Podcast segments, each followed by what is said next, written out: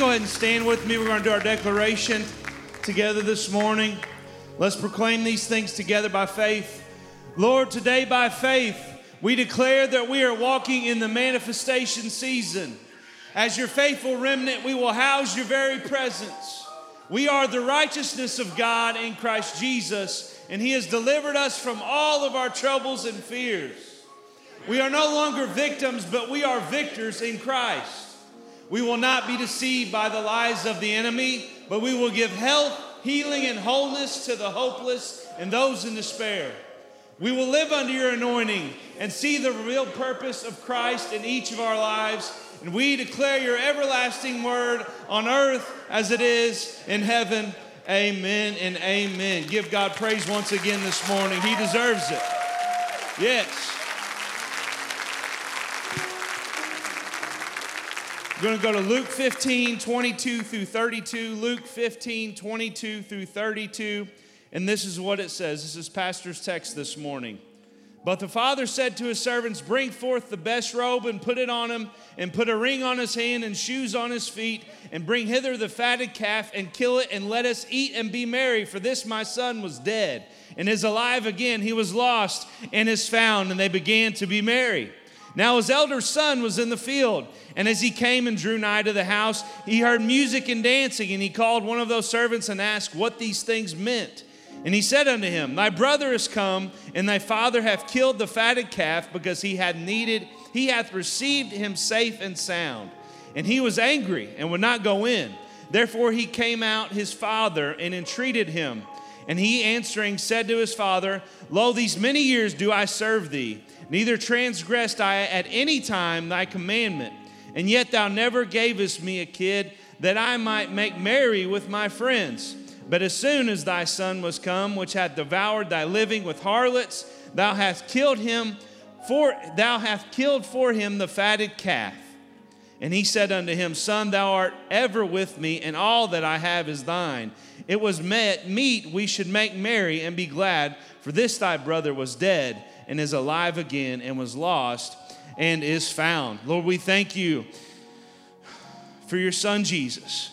We thank you we're able to gather together and exalt your name. And I pray for liberty and freedom as Pastor brings forth the word. I pray our hearts are ready to receive that which you have for us. And I pray people who are lost would be found. In Jesus' name, amen. Amen. You may be seated this morning. We want to get into the Word of God. We got a lot to cover here today. Before I did, wasn't that trio almost, I mean, magnificent? Amen. It, it, took me a month to get them to sing that good. I worked real hard with them. Amen. Praise the Lord. We want to get right into the word of the Lord. As you all know, we've been in a series in the book of Luke, chapter 15. We didn't read the whole chapter about the other parables that we tied in. But this morning, we're going to be preaching again on the parable of what we call the prodigal son. Last week, we preached on the son that became lost due to his decision to actually leave the father's house. He became lost due to choice, not out of weakness like that of the lamb, and not out of indifference and lukewarmness and apathy like that of the coin. He was lost due to his rebellion. He was self centered, he was selfish, he wanted what he wanted, and he forsook the Father's house and did not care what the Father wanted. This week, I want us to see that, there are actually, that there's actually another son that is lost, though lost in a total different way in this very same parable.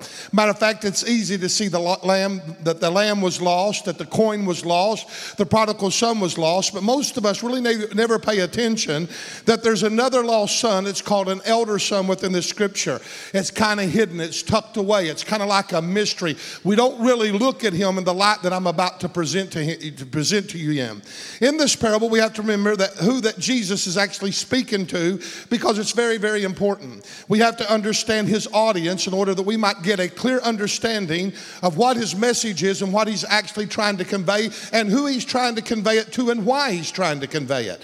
According to the scripture in Luke chapter 15, verse 1 and 2, the Bible reveals to us that the publicans and the sinners came near to Jesus and gathered around him to hear him. In other words, his presence drew a crowd. And let me tell you, wherever the presence of God is, I still believe it draws crowds. Can you say amen? But we also see that there were Pharisees and scribes that sat by and they murmured, saying, This man receiveth sinners and he eateth with them. They're criticizing uh, what Jesus is actually doing. Here was the religious sect, those that were supposed to be righteous, and they were considered students of the law, scholars of the word, and yet they failed to understand the real reason uh, and the real purpose of Jesus' coming. If they would have only known the word of God and had rightly divided it and not just take parts of it and build their own doctrines, they would have understood his purpose and they would have come to understand the reason that the Son of God was to be manifested upon the earth. It's odd to me how that there are so many different denominations and beliefs in our world today, and yet they all believe that they are right in their belief, and they even believe that they got scripture that back up their belief, uh, and they believe that they can uh, they can believe that, that they that their belief is the only one that is right.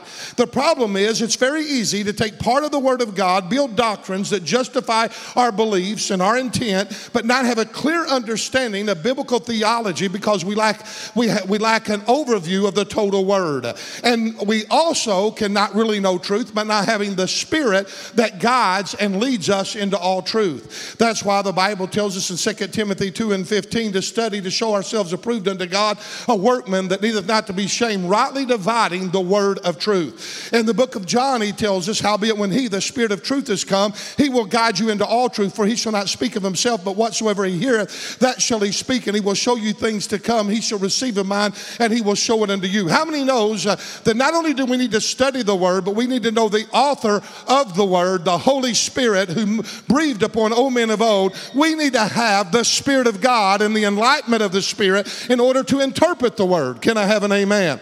It is the Holy Spirit that leads and guides us into all truth. The Pharisees were so stooped in religion and tradition and so blinded by their belief that they failed to recognize not only the truth, but they were not even able to embrace or acknowledge Jesus Christ Himself, who was truth. Even though the, all of the scriptures fit Him, all of the prophecies uh, that about His coming and when He would become and what He would do, all of that, they understood it all, yet was blinded to the fact of who this man, Jesus Christ, truly was.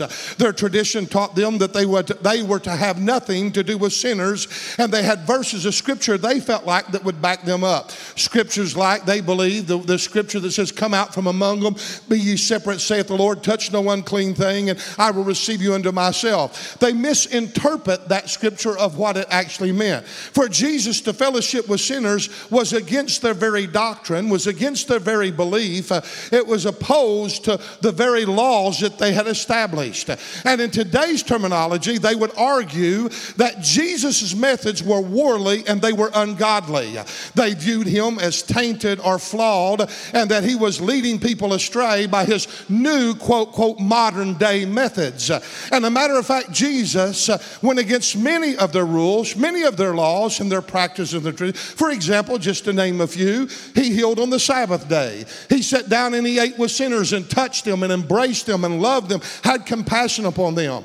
He was considered by these Pharisees as a radical, and he was they they they believed that he was prostituting the word of God and was an apostate teacher and that he was an apostate preacher. They viewed him this way because he did not hold to their belief. He did not keep their traditions, but ministered in a more modern day way in order to teach and reach uh, the masses and that culture of people of that day. The whole reason Jesus came was why? To save sinners. Isn't that what Paul said in the book of 1 Timothy 2 and 15? He said, This is a faithful saying and worthy of all exception that Jesus Christ, He came into the world to save sinners. Jesus Himself said in Luke 19 and 10 that the Son of Man, He's come to seek and to save that which was lost. And He made it very, very clear to us in the book of Mark, chapter 2, verse 17, when He said, They that are whole need not a physician, but they that are sick. He said, I've not come to call the righteous, but I've come to, to bring the sinners to repentance. The whole reason Jesus came was to redeem us, to save us. He came that he might manifest himself and destroy the works of the devil that was against us. Folks, the whole reason that we're here today is we're here today because we have a Redeemer. His name is Jesus Christ. He is the way, the truth, and the life. There's no man that cometh cometh unto the Father except through him. He is the living Son of God that has saved us and washed us in his whole blood. He's Messiah, Messiah. He is the Lord of lords and King of kings. He's Jesus Christ. Can I have an amen? That's the gospel. That's the message of the hour, the message of the cross. The Pharisees could embrace the fact that God wanted to bring redemption. Of course, they could embrace that, but not in the way that Jesus was actually doing it. They thought that he was not to have anything to do with sinners, but the sinners were to seek him out. It's odd that Jesus didn't wait for the sinner to seek him out, he went after them. He pursued them. Can I have an amen? The message wasn't what they actually rejected, it was his method. And I see this same kind of wars going on in churches that keep churches bound and dead and stifled all of the time in the modern day world. Wars over methods and tools and practices that the church uses in order to reach the different people groups. Folks, it ain't so necessary to understand all the tools and stuff. As long as the message doesn't change, it doesn't matter what kind of methods we use in order to win people to Jesus Christ. Can I have an amen? In each of these parables, Jesus is giving the Pharisees an example of how they were lost. He's ministering to the Pharisees. In the parable of the lost sheep, he's trying to tell them that they were a part of the lost sheep of Israel and that they were separated from the fold. In the parable of the lost piece of silver, he was trying to tell them that they were lost even in the house due to their indifference and their lukewarmness and their apathy.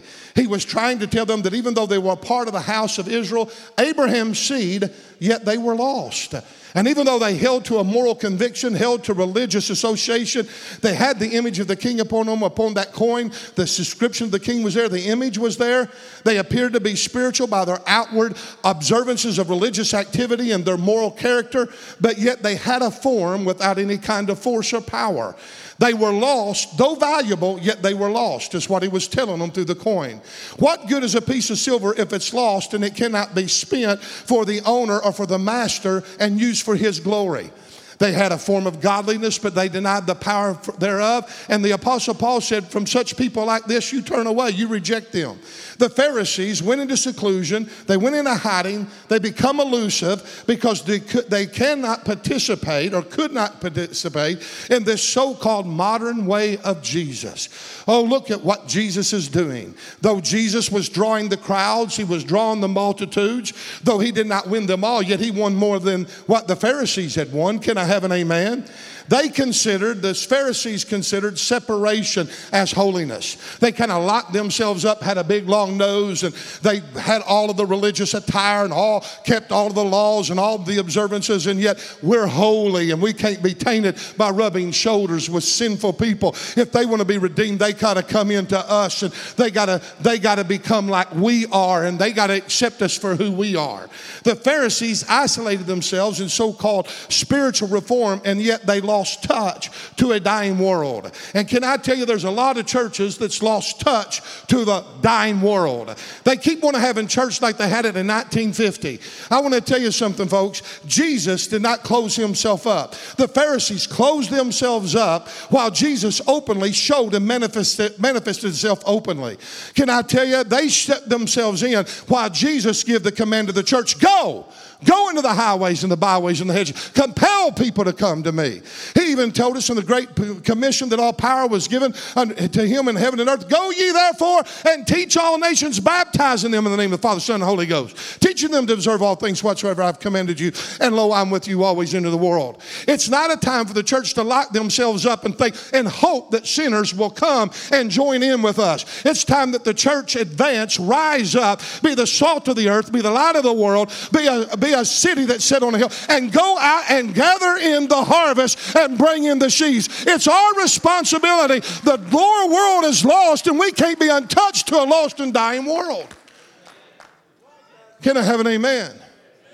Now, we can come in here and sing our songs and shout and have a great good time, and that's a wonderful thing. But the real thing is, how are we involved in the Great Commission to win people for Jesus Christ? How much do you show your faith? How much do you talk about the Lord? How many times do you intentionally have a sinner to your house, eat a meal with them, and begin to love on them and embrace them? It may take 10 times before you ever mention the Lord, a lot of times you don't even have to, they will. I've won more people on a fishing bank when I was in my young preacher. I'd take them out and buy. They wasn't there to catch fish. I was there to catch them. Can I have an amen? The worm wasn't the bait. I was the bait. The gospel was the bait, and trying to bring them into the glorious gospel of Jesus Christ. Their scream was anyone can have a crowd if you do it the way Jesus does. He's worldly. If you're worldly, everybody can have a big church. You know what they say that about us all the time? These small churches sometimes can become very jealous and criticize the church for growing. Well, if we were worldly and let everything and anything walk in their doors like they do, then we could have a big church too. The Pharisees could not see that they were not winning anyone, but they took pride in their moral character, justified their judgmental and bitter spirit toward Jesus and his disciples who were ministering and winning the masses. Can you imagine that? They called Jesus a wine bibber. They accused him of blaspheme. They accused him of being Beelzebub, the prince of the devil. Can you imagine the Pharisees, the scholars of the law, who knew the word inside and out, looked at Jesus, who filled every prophecy in the word of God, and called him Beelzebub? You are of the devil. How? How's that even possible? Here, Jesus is trying to get over to them that even though they were a part of the common wealth of Israel, yet they were lost. They have lost their blessing and their birthright privileges like that of Esau. Isn't that sad? Lost their birthright. They have lost the divine favor and flow of God's Spirit like that of Samson. That mighty man of God who had the anointing, who began, the Bible says in the book of Judges, to deliver Israel. That's one of the saddest scriptures. They began, but he never finished. It ain't how you begin as much as how you finish. You got to finish well. You got to be like the Apostle Paul. I've fought a good fight. I've kept the faith. I've finished the course. Henceforth, there's laid up for me a crown of righteousness, which the Lord, the righteous judge, shall give unto me, and not only to me, but to all them that love his appearing. Is there anybody in this house today? And Samson woke up one day and shook himself as before and knew not that the glory of the Lord had departed from him.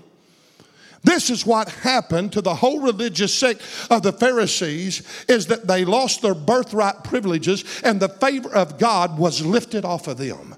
And even though they were religious and scholars of the law, yet they were void of the lawgiver's presence and his anointing, and their lives were rendered ineffective. They couldn't even they couldn't win any kind anybody in their culture. They knew the law, but they did not know the heart of the lawgiver. Can I have an amen? It is here in this story of the prodigal son that we see Jesus reaching out to the Pharisees and he's painting them a picture of themselves through this parable. What is a parable? Remember, it's an earthly story with a heavenly meaning. It's symbolic. And what Jesus was doing, he was pulling those Pharisees together and he's saying, I want to give you a parable. And when he painted the parable to them and gave them the story, he's saying, This is who you are. And he compared him to the elder brother. He give them an object lesson. Why? Because he loved them. The Pharisees is not a picture of the prodigal son as much as he is the prodigal son's brother, the elder brother. Notice how that he brings them together just to teach them a lesson. Though they were arrogant, though they were self righteous, though they were conceited, yet Jesus still loved them enough and reached out to them. You know why? Because Jesus is not willing that any should perish, but that all of us should come to repentance. God's not willing that anybody would be lost or unsaved. God wants all men to come to the knowledge of truth and be saved. Can I have an amen? He loved them, though they were conceived. I want to tell you, they were his worst enemies. Calling him a devil and getting in his face and ridiculing him and fighting him and opposing. How many of you would still love him enough to say, Well, I love you enough, I'm going to get, paint you an object lesson and try to win you over? He still did not just turn his back on and walk away and not try somehow to reach at least a few of them with his message. Notice how that as the father threw the party and the elder brother, look what happens. He refused to go into the party.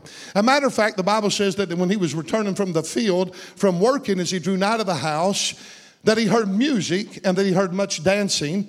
And then he asked, What meaneth this? What's going on in the house? And one of the servants said to him, Thy brother has come back home. Your father has killed the fatted calf because he received him safe and sound.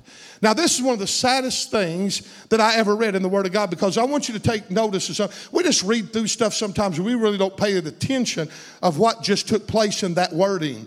Though the son was a part of the house, he did not know what was going on in the house. he had to be told by a servant. Do you know how many people that is a part of the house, but they don't have a clue of what's going on in the house because they lack spiritual enlightenment, spiritual perception, they don't have revelation of God? They just come in and they come into the house and sit down service after service after service after, and they don't have a clue of the spiritual. Hello? Here is a son coming home, and the servant knows more about what's going on in the house than he does. The servant of the house knew and understood more than what was going on in the house than him as a son. How many knows there's more privileges in sonship than there is in servanthood? How many knows that a son has more privileges than a servant? And yet, why was it that the servant had more insight than the son did? Hello? Here we see that in the scripture. There are all kinds of people that have been in the kingdom of God for years and years and years. They've been a part of the household of faith eh, for many, many years, and yet they lose sight and touch with the spirit of the house. They lose insight to what is happening in the house. They lose touch to the moving and the shifting of that house. They lose the feel of the atmosphere of the house. Oh, never under, underestimate. As a shepherd, it's amazing sometimes what the Lord lays in my. I can sit over there, and I don't know. It's maybe it's because of my position, maybe it's because I'm the shepherd. But I I got the feel of this service. I can tell when it's bound. I can tell when it's free. I can tell when something's not right. I can tell when we're hot and right on. I can tell even sometimes what groups of people think. I feel what the atmosphere. I feel the the tensions. I feel the liberties. I, I, I sit there and I analyze, and I got a good pulse rate of what's taking place in the service service. As kingdom believers, you and I have the right to have access to the knowledge of what God is up to, what He wants to perform, what He wants to do, what He wants to accomplish, how He wants to work. And it's time that the church come and sing to the Father instead of us sitting outside questioning what in the world is going on. On the day of Pentecost, what meaneth this? This is strange. Then the accusations and the mockers come up. They be drunken. Peter said, Oh no, you don't have perception. You don't have revelation. These are not drunk as you suppose, seeing it's only the third hour of the day. But this is that which the prophet Joel spoke about. That in the last day saith, God, I'll pour out my spirit upon all flesh, and your sons and daughters shall prophesy, and your young men shall see visions, and your old men shall dream dreams, and upon my house and upon my handmaids I'll pour out my spirit in those days, saith the Lord. Why is it that we, we don't just need a third or a, a, fourth or a half of the people coming in and understanding the moving, the shifting, the spirit of the house? If the house will be unified, there's power in unity. How about being unified with me and stand and give the Lord some highest praise here today? Hallelujah. Come on, you can beat that. Give him praise.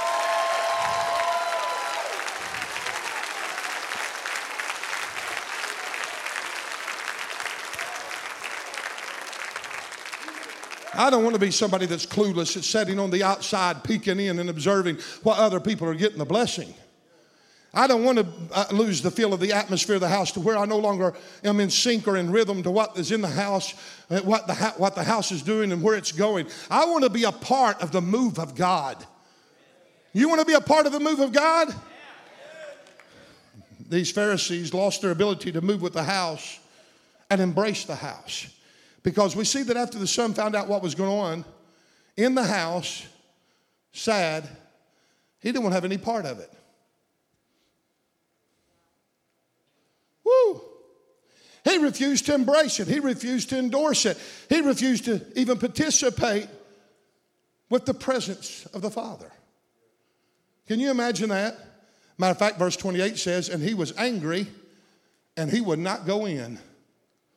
He hears about what's going on and he becomes angry. When I was a young preacher, I read this story, and to be honest with you, I thought, what in the world?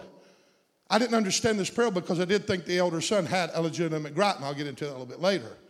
But here he is sitting outside. He servant tells him what's going on. He gets angry and he would not go in. It's one thing not to like something, but it's another thing to get a critical, angry, bitter spirit and not even participate and then justify it. Justify it through religious arrogance. Come on now. You see, to despise the party was despise the Father and what he was doing because the party was orchestrated and designed by God the Father himself. Do we not understand that? The party was the Father's idea. He was the one that threw it. It wasn't the servant's idea. It wasn't even the son's idea. It was the Father's idea who orchestrated and gave the party. It was endorsed by him. It was created by him. Come on.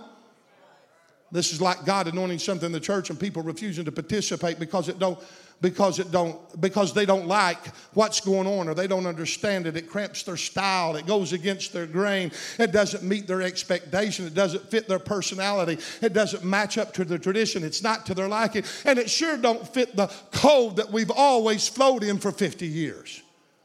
It's different. This is a Pharisee spirit when people won't participate in a move of God just because they don't understand. There's a lot of things I don't understand, but if the earmarks of God is in it, I'm going to plunge myself right in the middle of it. Can I have an amen?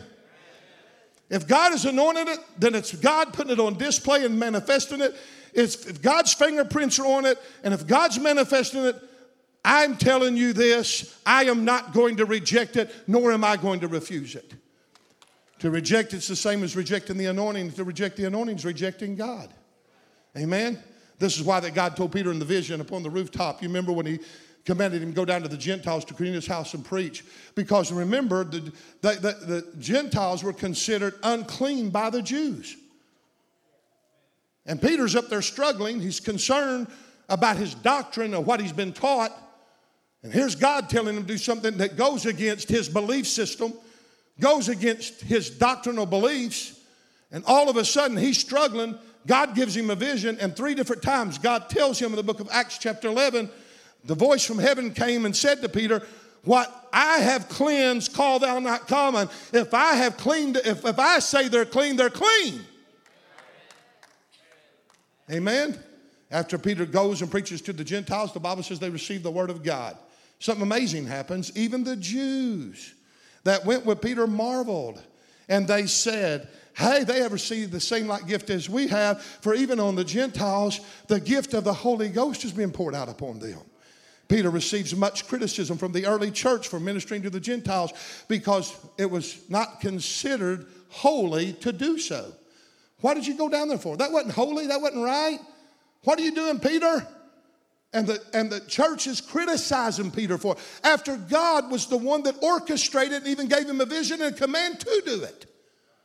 You know how many times I've been criticized just to try different methods because it didn't fit a style or a, maybe a rhythm that we've always been in. I tell you one thing, folks, we need a different rhythm change once in a while. We can get bored and stiff and stifled to where nothing happens because we've been doing the same old thing for 50 years. And if we keep doing the same old thing that we've always done, we're going to keep getting what we've always got.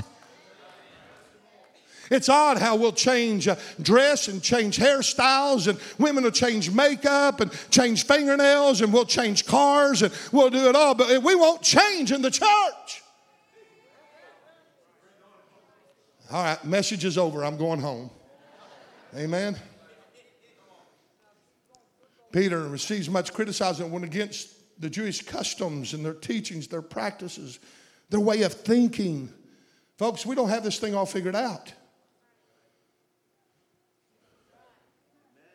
There's none of us that's got God figured out. Right when you think you got him figured out, he does something to blow you away and think, whoa, and he tests you to see if you can trust him as God. And if you're if you got your God figured out, I want to tell you, he's not God because I want to tell you, anybody that's trying to serve a God that they can figure out is not big enough to be a God. Can I have an amen? But this went against the Jewish culture, the Jewish belief, the Jewish doctrine. And yet it was Peter that tells him in Acts 10 and 28, you know how that it is unlawful thing for a man that is a Jew to keep company or to come into one of another nation. But God has showed me that I should not call any man common or unclean because I perceive that God's no respecter of persons. Everything changed in Peter over revelation of God. Everybody says, one thing, Pastor, I don't agree with you is that you are always preaching experience. Well, I want to tell you something, folks. Some things can't be taught, they have to be caught. And there's some things that you can learn from a touch of God and by the presence of God in one second more than a year of study. Now, I'm not saying study ain't important. Because everything's got to be backed up by the word. Can I have an amen? But who could deny that God was in what Peter done? Because the Gentiles received the gift of the Holy Ghost and spoke in tongues and prophesied. And many of them, even after they spoke in tongues and prophesied, could not embrace the move of God and get in sync with the rhythm of the house and accept the things that happened as truth. You know how many times people come into Pentecostal services, tongues interpretation go out? Yeah, they don't believe it. They're not in sync with it. Their spirit didn't bear witness of it. Come on. You know, when God begins to move strangely and people fall out in the spirit and they jerk and they do weird stuff, there's critics. They're not a part of the move of the house. They're not in sync with what God's doing. Come on. I'm telling you, God's fixing to stretch this place beyond compare. We're always wanting the phenomenal. We're always the phenomenon. We're always wanting the supernatural. We're all, I want to tell you something. You can't have supernaturals with a finite mind. You've got to believe outside of the scope of your own beliefs. God's about to do some supernatural things around here. He is doing supernatural things around. Get in sync, get in rhythm. God's never stopped moving. He's not been on vacation. He's not slumbered. He's not slept. He's not set back. He's not taken his ease. God's still on the throne. He's still alive. He's still moving.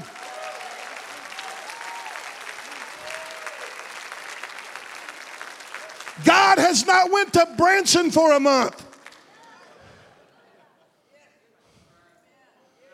He's not riding roller coasters and having fun. He's ruling and reigning over a world, and he wants to rule and reign over the church. Can I have an amen? How could they deny? They heard them speak in tongues, they heard them, but they still did.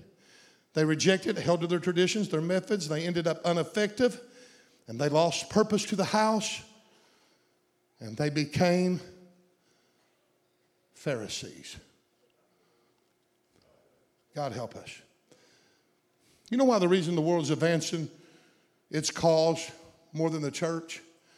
Because the world is more unified in purpose than the church or the kingdom of God is. The church has succeeded in taking prayer out of schools. I mean, the world has succeeded to take prayer out of schools. The world has succeeded in making abortion legal.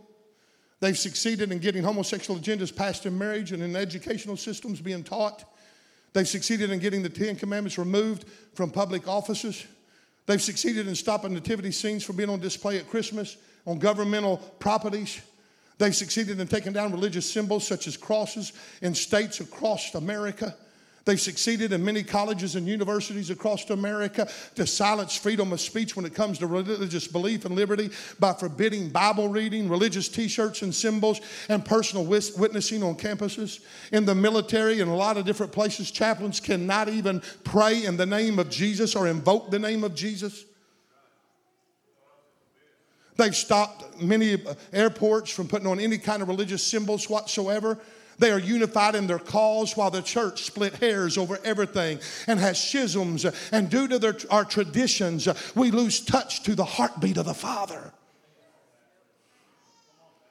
They lose sight of the Father's agenda. Come on now. They get out of sync to the rhythm of the spirit of the house to the point they don't even understand and they're clueless of what's going on. They're in the house, but they're not a part of the house because they're serving out of an intellectual mind trying to figure everything out. And they have not the Holy Spirit. And they sit there and they're not spiritual. And the carnal mind is at enmity with God and cannot be subject to the law of God. And neither indeed can be. And the carnal mind brings forth death. There's a way that seemeth right unto man, but the ends thereof is destruction. Well, I just feel it in my heart. The heart is deceitful above all things. Who can even trust it? Come on, we have to be spiritual. Folks, it's important to be baptized in the Holy Ghost. It's important to have the breath of God breathe on you and fill you with the Holy. And it's important to those that have been filled to be refilled and kindled and refreshed and renewed by the presence of God on a regular basis. I don't know why, but if you believe that, stand with me and signify it by saying, God, breathe on me. Breathe on me, Holy Spirit. Lift up your hand and say, Breathe on me, Holy Ghost. Fill me again, Holy Ghost. If you're not filled with the Holy Ghost, seek Him with a. I mean, don't you give up this year until you're baptized afresh and anew with the baptism of the Holy Spirit, with the evidence of speaking with other tongues. You can't be a part of the house and understand the heartbeat of the house without the Holy Spirit. It's not by power nor my might, but by my Spirit, saith the Lord.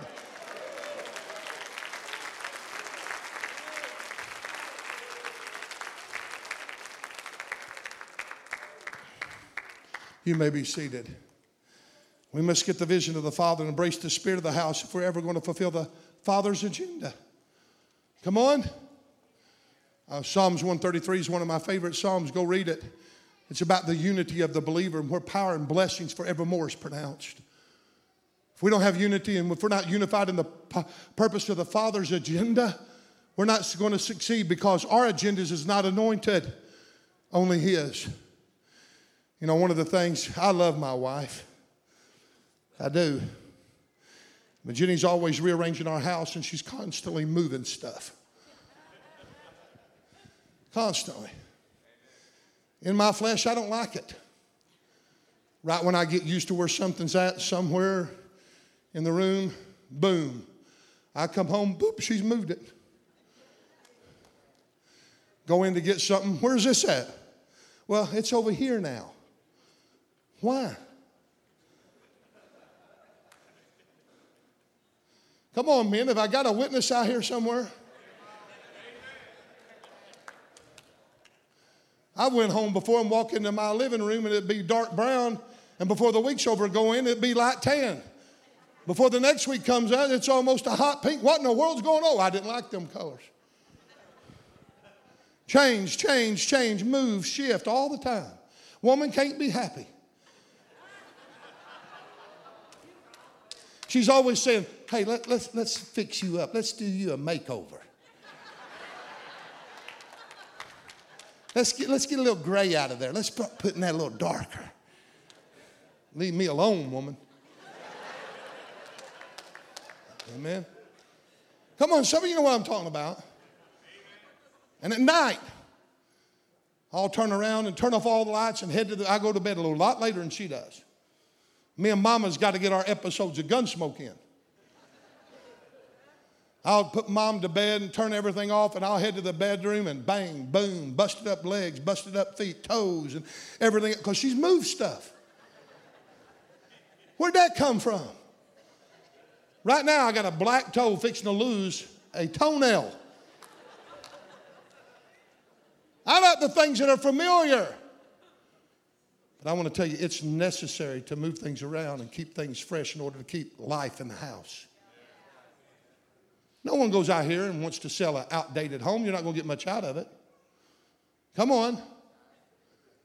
You go into a house, it's got turquoise 1950 bathtubs, white shag carpet 1960s. Come on. Now, some of you are living like that because you ain't changed your house in 50 You need my wife to come over. She'll take care of you real fast. Amen. Went into a house some time ago with a man. He walked in. He's looking around. Well, we got to tear down them that dark paneling. That's out of style. This is out of style. That's out of style. This he's going to put more money in the house than probably it would be to rebuild the house. All because it's dated. It's unattractive. It's not modern. It's not up to date. Come on. And yet, why is it that we think that we can sell Jesus to a lost world in an undated package? That's what the Pharisees were trying to do it.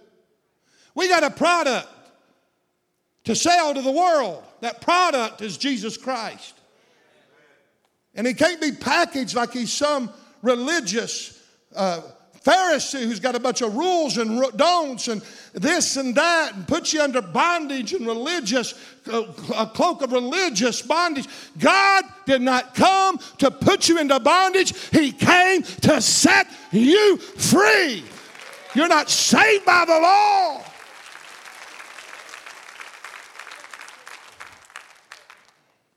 We have to unify ourselves in what the Father's doing and be not concerned of what we want to do. We sing a song, and sometimes I think a lot of us don't even know what, what is the word that, that. I don't understand that song. What's the lyrics about? What, what's the meaning? We sing the song, whatever it looks like, whatever it sounds like. Oh, come, Lord Jesus. What does that mean? In other words, it don't matter what we want, it don't matter what we like, it doesn't matter what we are attracted to. God, whatever you want, you're the Father. You set the agenda. Whatever it looks like, whatever it sounds like, we'll accept it, oh Lord Jesus. We sing it, but we don't practice it. In this story, we actually see two sons. Both were in a pig pen. One was in the pen, pig pen of rebellion, the other one was in the pig pen of self pity. One came home while the other one was in the home but never made it a part of his home. Are you with me? One was in the state of unrighteousness, the other was in, in the state of self righteousness. One of the biggest trends that the church world has to really guard itself against is the spirit of the Pharisee. And you know what the spirit of the Pharisee is? Self righteousness. Amen? Pride. Brother Zach preached a fabulous message. You need, you need to look that up. I wished I'd said those things. I see people that cannot deny that God's in the house because they see people say, they see people blessed, they see people, people minister to, they have relationship with people that they know that they're healed, they know that it was real, but many of them are still like the Pharisees, they still can't embrace it. Isn't that weird? Well, I know it may be nothing wrong with it, but I cannot, and I will not participate with what I'm endorsing, what, what they're trying to endorse. It just goes against my personality, it goes against my likes. They verbalize and they feel like as if they have a right to reject what God's anointing and what God's blessing because it just cramps their style. I want to tell you, we call the, this parable the parable of the prodigal son, the lost son, but we really need to call it the parable of the lost sons because both of them are lost. One rejected the father by leaving, the other rejected the father in his very presence. Arrogance.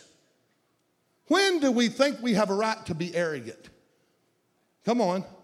Then look carefully at this elder brother. Real fast, and I'll be closing here in about whenever I get ready. Hallelujah. Hang with me just a little longer. On the outside, this elder son was everything the father wanted him to be. On the outside, he fit the part. On the inside, however, he was overcome with jealousy, self will, anger, consumed with it, and blinded by bitterness of soul. In the house, but bitter. In the house, but angry. In the house, but jealous. In the house, but lost, but yet justified every feeling that he had and every attitude that he had. And listen to what Jesus says. He says, Hey, I got you together. And here he is telling these Pharisees about this guy. And I'm sure they're, they're sitting there, yeah, yeah, yeah, yeah. This guy's bad, ain't he? And then Jesus says, yeah. But let me now paint you a picture. Oh, he looked the part on the outside, didn't he? But inwardly, he, he wasn't very good. Listen to what Jesus tells them Woe unto you, scribes and Pharisees, you hypocrites, for you make clean the outside of the cup and the platter, but within you're full of extortion and excess. Thou blind Pharisee, called him blind, no perception, no understanding. Cleanse first that which is within the cup and the platter, that the outside may be clean also. And then he goes on and says, Woe unto you, scribes and Pharisees. He's not done rebuking them. I want to tell you, Jesus can get tough. Like the book of James, I like to skip the book of James. That dude is rough. Amen. He gets into your business real, real fast. I like those compassionate and loving and forgiving and merciful scriptures, but those ones that calls you an enemy of the cross and those that call you a, a, a, a you know one led of the devil and a child of iniquity and boo, I think I'll pass those scriptures. Amen. But listen, woe unto you, scribes and Pharisees, hypocrites, for you are like unto white sepulchres, which indeed appear beautiful outwardly, but are full, within full of dead men's bones and of all uncleanness. Even so, you also outwardly appear righteous unto men, but within you're full of hypocrisy and iniquity. Their iniquity wasn't an immoral activity like you would think, but more on a spiritual bondage. They held to moral compassion, or moral compass, I should say. They restrained from all images of sin. They kept laws, rules, regulations. They appear beautiful outwardly, but Jesus says, You're full of hypocrisy and you're full of iniquity. You're straight as a gum barrel, but you're just as empty. You hold malice, division, jealousy, hatred, criticalness, bitterness in your heart, and then you try to justify it if it's okay because you feel like you're self righteous in doing so. One definition of the word iniquity is bent. They were bent on holding to their own belief system that, in, that invalidated them for holy service because they could not embrace what God was anointing and what God was doing. Therefore, they were rendered ineffective and useless for the kingdom because they could not be spent. The elder son was found working but not serving. There's a difference. Let me tell you, his work was a work of flesh. The elder son would love to sit in a service like last Sunday when I was preaching on the prodigal son and I was talking about how the prodigal son had left, how he was a, a transgressor, and how he was rebellious, and how he was self centered. You know what the Pharisee would be doing? They would be sitting in the audience as I preached that sermon, and I'm dogging their own, their own brother out He's a transgressor. He's full of, uh, of, of, rebellion. He, he's going out here and he's self centered. And I, that's the way we preached about the prodigal son last week, was it not? You know what the Pharisees would be doing? Amen, brother. Hallelujah. Preach it. Bring it down. And while they could criticize and agree with the message about what the other son was doing, they could not see their own hangups and flaws within themselves. How many of us do the same thing? Well, that message today was to so and so over there. And the whole time the preacher's preaching, you got your mind on who it's going to, and not even paying attention how it might affect you. Amen. We're all guilty. Whew, it's getting tight in here now. The elder son looked the part, played the part, indeed looked righteously, held himself to a standard even above others. Hey, he never left home. Hey, he never went out and got drunk. He didn't go out and sleep with harlots. He didn't waste any money. He didn't go out and party. He done none of those things. Absolutely none of it. Amen. In the natural standpoint, it appeared that this elder son had justifiable reasons to be upset. Why not? It seemed that, that he was mistreated or he was taken advantage of and did not get the equal attention or treatment from the father. His complaint was, This is how a guy gets recognition in the family. Go get drunk, go sleep with a harlot, go get broke, come back home, they'll throw you a party. That's his attitude.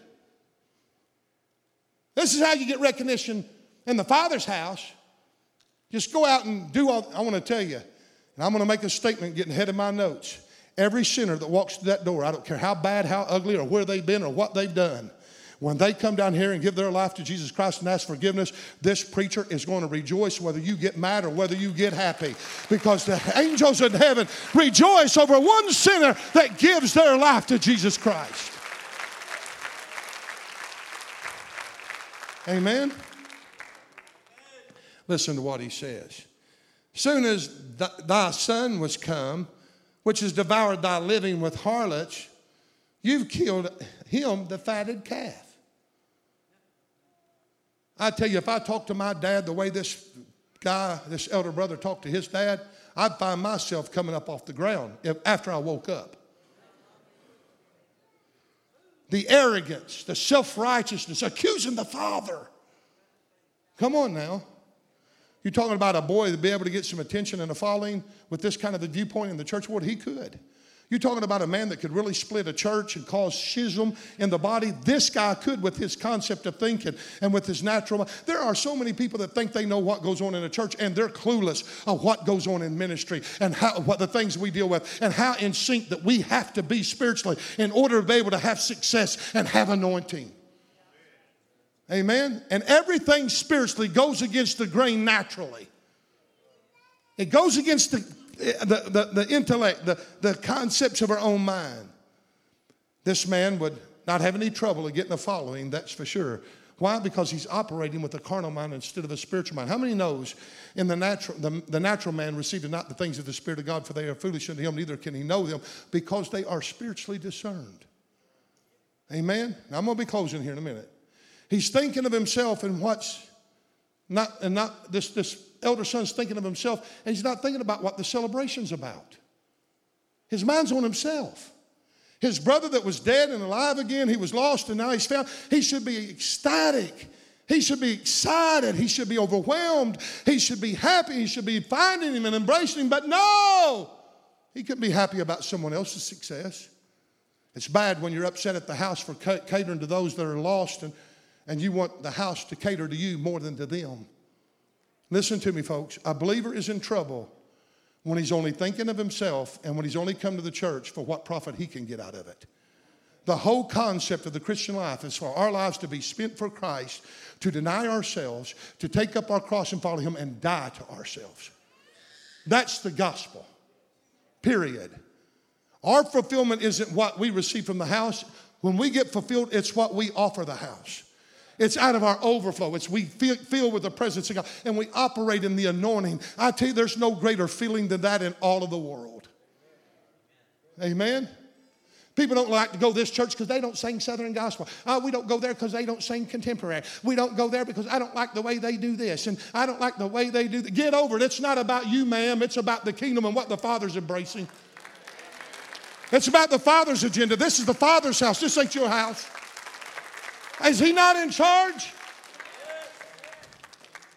Woo! I feel like preaching. Hey, let's just have church all the way up till tonight and we'll just go right into tonight. Is that all right? Here's a brother upset for the broken brother's return and the father in the house for throwing him a party. Here's the church rejoicing. They're having a, one of the greatest worship services of the world. This guy's like Judas Iscariot, Mary pouring out the oil upon Jesus. Judas looked at what it cost while Mary looked at its purpose. I could preach there for a long time. Judas was the treasurer, he was the clerk, and he thought, I want to spend this money on what best benefits me and what I like the church to spend the money on. Let me just stop right there. Let me, can I pastor a little bit? When you pay your tithes and when you pay your offering, it ceases to be yours at that point. So get over it how the church spends it. When I give it, I don't have strings attached. It's the Father's. Can I have an amen? And it's given over the hands in whom you trust. Those that pray and prepare and those that go under the bylaws of the church. Come on, somebody help me preach. Mary's concept was there's nothing more important than the act of worship, and she poured the costly anointment upon Jesus. Judas was carnal in his attitude, and this prodigal or this elder son was carnal as well in his vision and his approach. He was cons- so consumed with self, he blamed the Father for his own actions. Remember, actions and attitude reveal the true inner self. Out of the abundance of the heart, the mouth speaketh. Listen to what the elder son says These many years have I served thee. Is that how he viewed his relationship? Isn't that sad? Is this how he revealed his relationship as a servant? There are so many unhappy Christians today because, and the reason why, they look at themselves as servants instead of sons. Amen. You're not saved by your works. You're, you do not have anything that impresses God. Everything you do, there's not one thing you do that impresses God to where you divine favor, where you get favor. You get favor in relationship. You get favor in presence. I got to get off because I got too much to preach. He didn't even recognize his brother as his brother. He says, Thy son, your son, not my brother. He's done got schisms. And then he begins to want to compare his brother to himself. I didn't go out and spend my money like he did. I didn't sleep with harlots, and you never allowed me to kill a fatted calf and bring a party into my friends. And he didn't even he didn't even consider the father being invited to that party. That party was all about himself. I could break this thing down, and we could preach another hour on it that this guy was so con- conceited that he wasn't even concerning what the father liked, what the father wanted, or anything else. He wanted a party thrown in his honor with his friends, and he didn't even include the father in the planning stages of that party.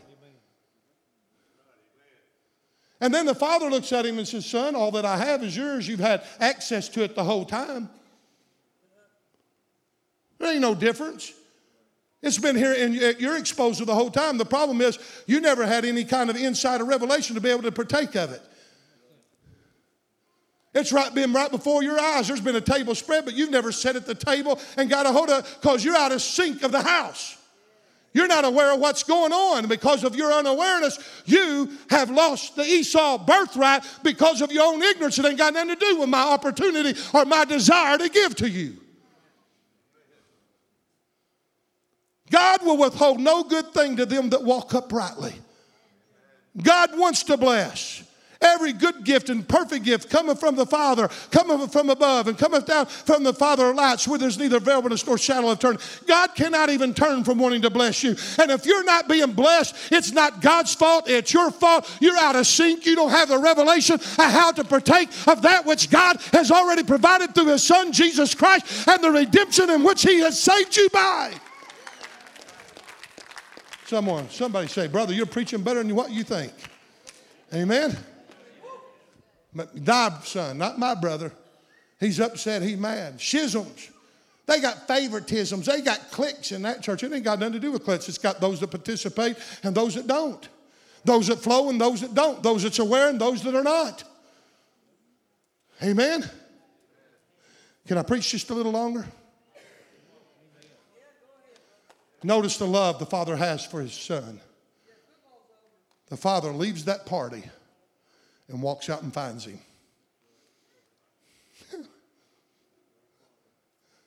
That's what he done. He left the party to sit down to paint a picture to the Pharisees. I want to give you another chance. I love you. I want you to see the real thing. I want you to see the real purpose. You're cloaked, stooped in religion, but you don't have relationship.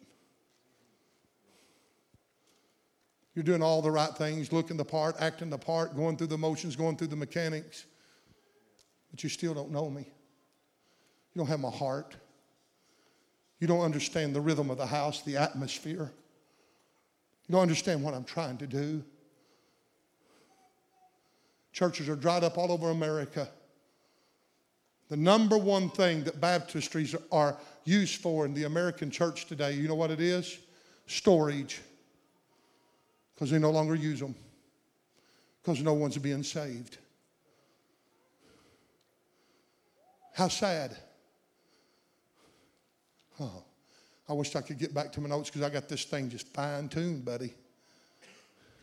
Won't notice this. He begs him, Son, everything I have, I'll give to you. You have the right to the fatted calf. But you just weren't aware of it. It was right there. The blessing's yours. The things you see going around these altars, folks, they're for everybody. God's not a respecter of persons. God wants to bless the Jew, the Gentile, the rich, the poor, the black, the white, the Hispanic. Come on. The homosexual, the straight, the sinner, the saint. God loves everybody. And here he has set them down. He said, I threw a party. I want you to be a part of the party. I'm inviting you to come in with me, my son. But whether you do or whether you don't, I'm going to have a party. With or without you, I'm going to have a party. I'm not shutting things down just because you don't like it, and I'm not catering to you. And when the church starts catering to the critical and the bitter and the squeaky wheels, everybody always says the squeaky wheel is the one that always gets the grease. Amen? And that's the truth. Someone make a loud enough noise, they get all the attention, and all of a sudden, all the efforts and energy and finances and everything's trying to keep them segment of people happy. And if that's what the church begins to cater to, the church will come under bondage and they'll listen to the critical spirits and the judgmental spirits. This father went out and said, It's my way or no way. You're welcome to join in, but if you don't, I'm still going to have the party. The fatted calves is still going to be, be uh, killed, and there's going to be rejoicing, and there's going to be music, and there's going to be worship, and there's going to be presence in my house house, if you want the presence, if you want the glory, if you want the blessing, if you want the inheritance, if you want the move of God, if you want the supernatural, if you want the miracles, if you want the signs and wonders, if you wanted all those things, I join you to come in. But if not, we're not stopping what we're doing. Would you stand with me, please?